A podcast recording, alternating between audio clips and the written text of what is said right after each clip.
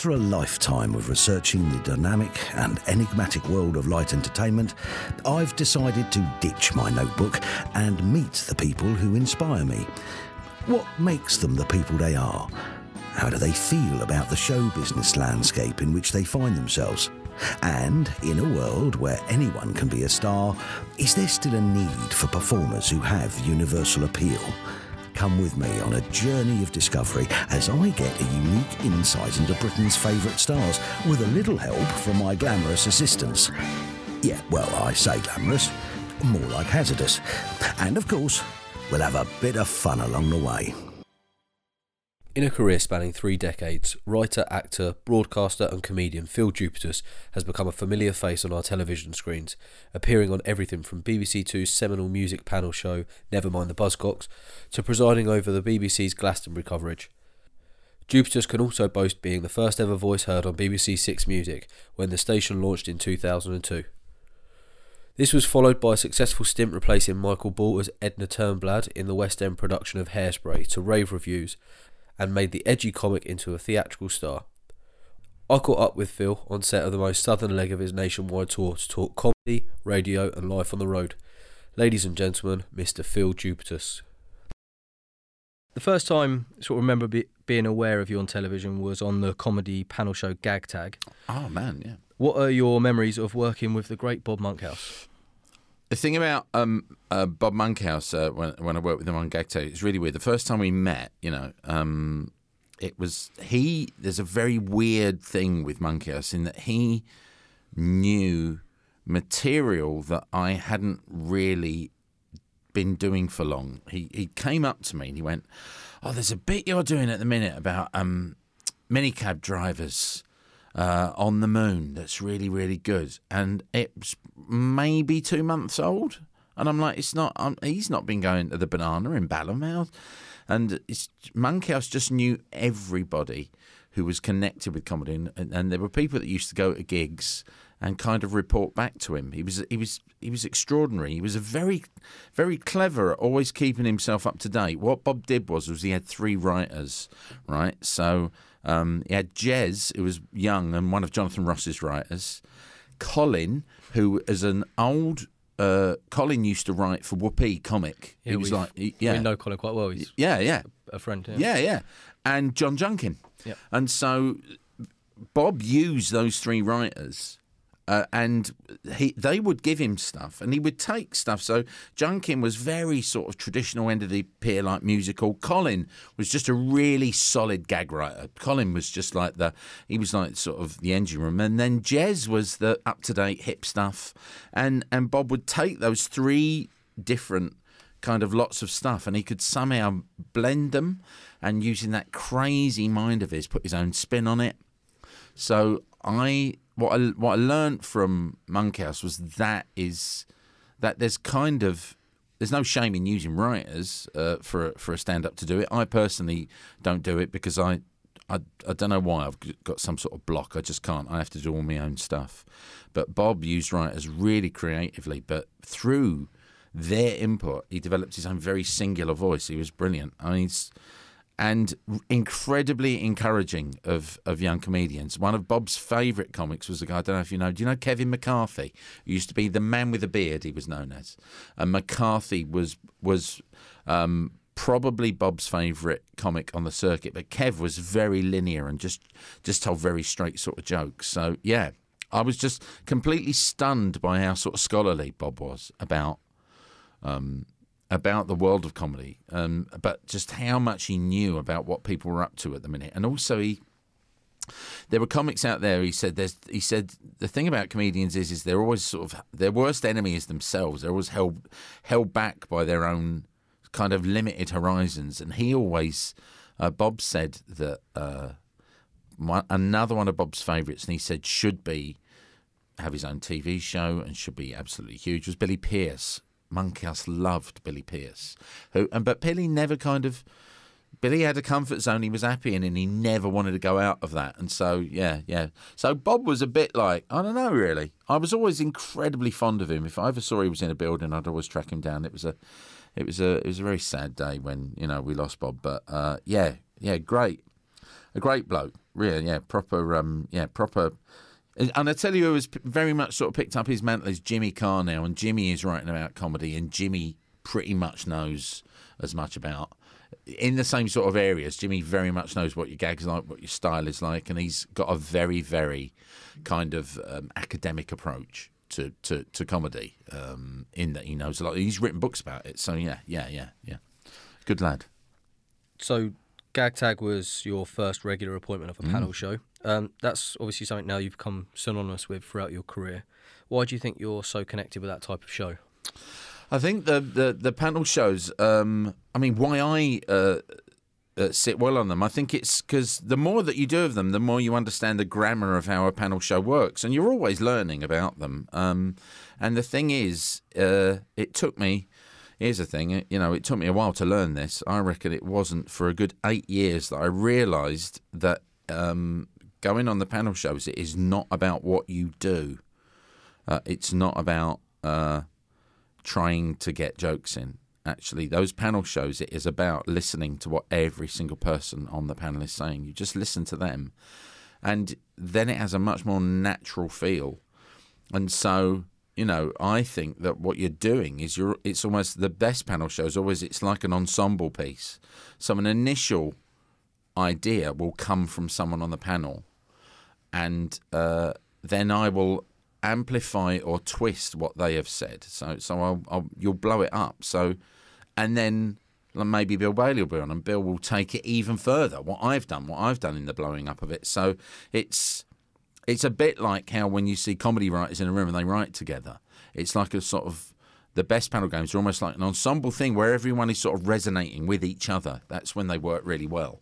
And um, what always to me kind of slows a panel game down when you're on it is someone who thinks anyone that thinks you know I must do jokes I must get jokes in if they're too obviously just thinking about how they're going to sound when the edit happens that's it forget that completely forget that you've actually got to shut everything down and just listen to what other people are saying. There's been times on QI, and QI is the one that really makes me nervous. When I sit there, you know, 20 minutes can go by and I've not said anything in the recordings, and that always gets tightened up in the edit. And I say to people when they come on the show, you know, when they're very first on the show, I said the thing. I said the thing is, is just listen to what's being said, and you'll think of something to say. And the thing is, is not only will you think of something to say, if you've been quiet for a bit, Sandi will always go to a guest that's been quiet and will will draw them into the conversation. You know, that that's the thing about when John Lloyd in, sort of came up with QI. That he wanted that vibe of like you know, when, when you go out for a meal with mates and you're all sat around and you you you you you're sort of you know shooting the breeze with each other. It's, it's a less pressured kind of way for comedy to emerge organically. And so I think that because I used to like being chatting with funny people, I always used to dig. And I always used to do it with my mates when I was a kid. And when I was a teenager, we used to go out and we used to go to gigs and just all the, you know, the mucking around with each other that would happen in the train on the way home. That sort of that social playing around and, and having a laugh with a gang of people I've always it's always been one of my favourite things, you know. And so those shows are a method of turning that into into into uh, a form of entertainment. Yeah. And then in 1997, you united with comic talents Mark Lamarr and the late Sean Hughes for the popular music panel show Nevermind the Buzzcocks. What were your first impressions of the show? Well, I, I made all the mistakes I've just told you not to do. I tried to be funny. I used to write stuff for it. I used to really, really, you know, try too hard, and I didn't listen to people because I was just waiting for my, I waiting for a gap in the people talking just to get the joke in. So what you're thinking about is your joke and how it, you can get it in, and you're not listening to the other people. So the first few years on Buzzcocks, I had awful, dreadful, and then and then you kind of once you realise that it's it's it's less it's a less is more thing. Stop trying so hard. Just kind of enjoy the people you're with, and enjoy the evening, and and kind of just listen to what's going on. You know, um, yeah, it's uh, it was it was. Uh, it was a, it was fun to kind of discover through the show. What I liked was was that going and doing QI, which was a lot less confrontational. So Buzzcocks was a bit feisty. It had to be said, um, but QI was much more relaxed, and I basically brought my QI. Once I brought my QI energy to Buzzcocks, uh, that was a lot more fun. It was certainly, uh, yeah, the early days. It was. Uh, I mean, it's very exciting to be on a show that that that blew up so big so quickly. It became very popular, and it lasted for eighteen years. So it was a, um, yeah, it was a great. You know, I'm, I'm very fond of Buzzcocks, and I had a lot of fun doing it in its various iterations, and I'm quite proud of the fact that I managed to uh, managed to make 280 shows. That one show that I didn't make will eat away at me for the rest of my life. That one show that Frankie Boyle was me for the night. Poor Frankie. I'll never forget that. So, Nevermind the Buzzcocks wasn't the only panel show that you became invested in. Um, 2000, you teamed up with Jonathan Ross and Julian Clary for It's Only TV, but I Like It. Mm. That was a very funny show, but why do you think it didn't last for any longer than four series? Um, it's it's difficult to say really. It was um the the I think the BBC One panel shows. I'm not entirely sure why they didn't you know really because they had Have I Got News for You was on BBC One and is still there. And things like Would I Lie to You these days are doing quite well. And, and it's only TV, but I like it. I, I've, again, I, I enjoyed doing the the two series that I did of it were uh, were, were fun, but um, it was. Uh, I'm not sure why. I, I never, I never. Whenever when a show got cancelled, my thing is with television is it's such a transient medium, and I'm fully aware that when new people come in and start running TV companies, there's shows that they just don't like. That they just, well, I don't want that.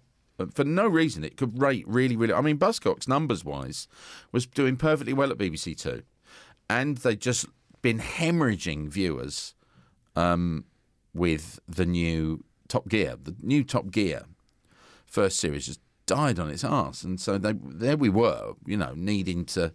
There was BBC Two, and it got rid of Buzzcocks as well, which was a, a regular one and a half million viewers, and that's for BBC Two. That's big numbers, and so. I mean, um, it's only TV. I don't know why it went. I never asked why it went. I just think that it's that's just the nature of television. The thing is, I'm surprised Buzzcocks lasted for 18 years. Really surprised. I'm not joking. Once we'd done sort of three, four years, I genuinely kept thinking this will be cancelled any any any minute now. We'll get the phone call and it will be gone. You know. So that's that's the kind of that was my sort of operating mindset was at the end of every series of Buzzcocks from basically 2001 onwards. I thought, well, that was fun, but that'll be that. That won't be coming back. And I never found out. So bear in mind, we used to record them September, October, November, sometimes into December. So we do September, October, November. We do Buzzcocks. Um, and I wouldn't find out until May that I'd be doing Buzzcocks in September. So I'd finish it in finish it in December, and then I'd have so December, January, February, March. I'd have six months every year where I didn't know if I'd have a job in the autumn or not, which was a bit weird. So I used to try and work quite hard on my off time. I did like it when other things came, like it's only TV, you know, all the other things that came along, you know, um, and uh, QI and stuff like that. I did QI quite a bit in the early series, and then they realised that actually the show sort of functioned better if they got a much more diverse panel. So I used to do four or five QIs in the early series. You know, I got quite lucky. Used to do quite a few in a series, and then and then they kind of uh, pared that back a bit. So generally, I'll do two a series. Yeah, yeah, So, let's talk about radio for a minute. yeah. What sort of accolade is it to know that you were the first ever voice to be heard on BBC Six Music? It's one of those. It's one of those. Being the first voice on a radio station, it's one of those things where you just you just. Oh, you remember that that you were that guy who was there who did that, and that that's all it was. You were just the. You happened to be the guy in the room at the time. It was. I think it was just. Uh, it was a laugh, and certainly the passion of the people that put Six Music together um, was really quite sort of infectious. And the fact that they, for two years, they were working on this thing at the BBC in a little, basically in a cupboard in the basement. They were putting together this thing that went under the name of Network Y. And they were trying to come up with a kind of hybrid sort of. the music policy of the London station GLR. What they often don't talk about when they talk about Six Music is that GLR had a really much more kind of alternative music policy daytime to either Radio 1 or Radio 2. And so it was this weird middle ground. And all the people in London would say, oh, we really love GLR because it plays such mad stuff during the day. Really, stuff you're not expecting to hear. Much more indie, uh, you know, um, slightly off kilter vintage stuff. It was it was great. But um, and then they kind of took that template and said, well, we could do a national station. And when the, they realised that, that with the digital explosion, they'd have new stations, and so you got um, you got uh, you got BBC um, uh, Seven, which was which became Four Extra, of course, which was doing all the old archive comedy and Radio Four stuff. Um, uh, Asian Network, Five Live Sports Extra, which sort of had the Test match on all the day. Um, six, you know, and it was uh, it was it was kind of interesting to be at an organisation that was so sort of set in its ways, um, but seeing it kind of kind of exploring new avenues and new ways of doing things. Um, the shame of it, of course, being was that they didn't have a way of calculating the listeners to Six Music for we didn't get accurate audience figures for three years. No, four years. Four years. So I was on Six Music for four years before we got accurate audience figures. And then when we did get them, I thought they seemed a bit low. They said, "Yeah, we've got 150,000 listeners," and I'm like, "No, no, we got more than that." I said, "I said we got online listeners." They know, no, we can't count online. That's not like what? We can't count online listeners, and all of the listeners that I was interacting with on the show for four years listened online.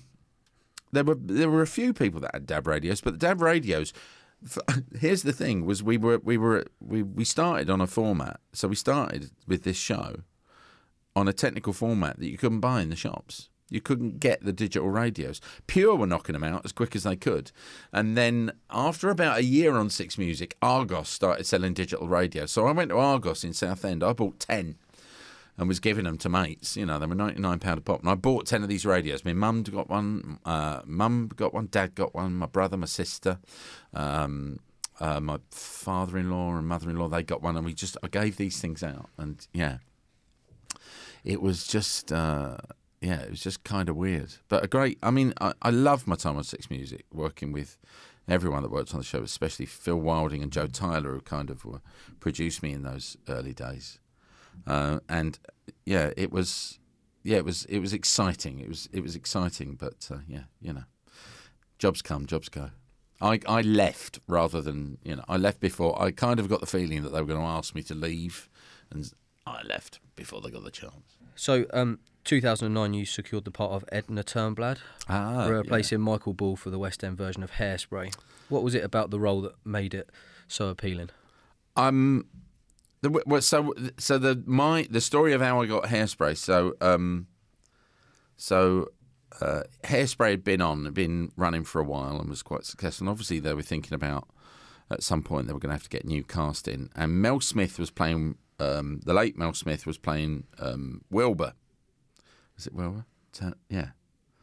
Um, Turnblad, the her her husband, Edna's husband, and I got originally asked if I would like to be the husband, to be Wilbur. When Mel Smith left, would I like to come in and be Wilbur Turnblad? And, um, and so I went to rehearsals um, and kind of worked up a couple of songs and then went into the audition for it. And I did the audition. And my agent phoned me up and, and said, um, they said uh, they really enjoyed what you did, and they thought it was really good, but they think you're not quite right for Wilbur. And I'm like, oh well, never mind. You know these things. It would have been nice to kind of do it. and she went, ah ah ah ah ah. But how do you feel about playing Edna? And I remember when I watched it the first time, I was watching Mel Smith with a view to playing Wilbur, but I kept looking at Michael Ball going, that looks like a laugh. That looks like a right laugh dressing up as a big lady for money, Josh, for money. Dressing up as a woman in London for money was something I never envisioned having to do, but uh, here I was, and yeah, and I uh, and I did it, and it was by miles the scariest gig I've ever had. I mean, I've done lots of things. You know, uh, touring with Madness was quite. You know, uh, touring with the Blockheads, singing with the Bonzos. Um, but yeah, that going on stage, the opening night in Hairspray, I think, is the most terrified I've ever been before I went on stage. One of your most one of your Easy. proudest achievements as well. I, it, weirdly, yeah. I mean, if I, if if I'm going to say my three sort of proudest moments, and they're they're odd and they're quite you know weird, but it would be uh, definitely singing for the Bonzo Dog Doodah band, doing Hairspray for three months in the West End. Uh, and uh, there was a kids' TV show that didn't really do a lot of business called Bottom Knocker Street, which was on ITV, which I was in about 30 episodes of. And uh, it didn't get recommissioned. But I enjoyed doing that, I think, more than any other job I've done. Doing, I, I was playing a mad uh, mayor of a town called Councillor Cowdrey who hated kids, and I was arguing with kids every week, and it was just I know it was just this. I just kind of was sticking gags in for the grown-ups and for my mates in this show because they didn't have time to film again, and so it was like it was a colossal exercise in misbehaviour. But my mates that have seen it said, "That's why don't you do more of that? That was really good." But you know, uh, had my chance, and uh, it's nice. Uh, the weird thing is, is with the career and looking back on it, I've done loads and loads of great things once. So I did, I, I, I did a sitcom once. I did a kids' TV series once. I was in a film once. You know, and it's that that'll do. That'll do for me. You know, I, I had to go at things I've always wondered what it'd be like. You know, um, um, I did a pilot hosting a panel game once. That I did not like. I quite like being out on the edges. I think I can't drive a panel game. You have to behave yourself too much. It's not. It's not, it's not in my wheelhouse. No, not doable. Yeah. Excellent. Well, thanks very much. We'll let you get on with some Nice uh, one. important Okay. bits now. No, no, no. This is important too, man. Thank you so much for your time. Cheers.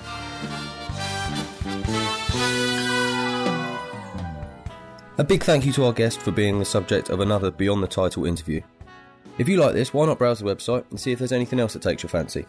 Don't forget to like our Facebook page to receive updates of forthcoming interviews and to see more information about me and what I do. Thanks again, and hopefully see you next time for another Beyond the Title interview.